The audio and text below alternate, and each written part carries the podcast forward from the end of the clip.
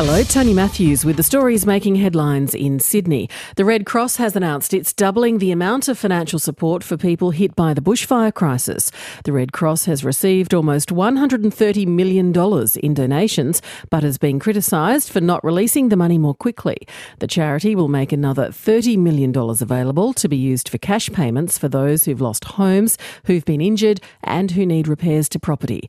Red Cross Director Noel Clements says the charity has responded to calls calls for greater assistance. This is part of the process that we had planned to go through and have been talking about doing a staged process. It's really important that we get support on the ground and that we continue to release funds for immediate needs as they become clear.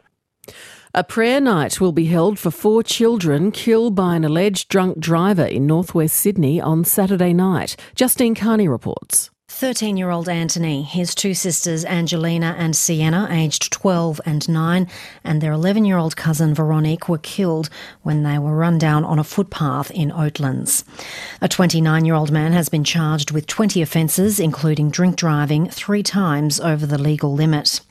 Bishop of the Maronite Diocese of Australia, Antoine Charbel Tarabay, says the families are dealing with unimaginable grief. When we're talking about how we console them, how like we try to support them, to help them, uh, it's beyond. No one knows what to do. The Maronite Church will hold a prayer night and offer counselling to the families.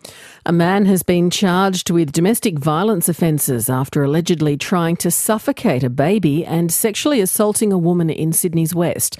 The 22 year old was arrested after police were called to a house at Schofields yesterday afternoon to reports of a domestic incident.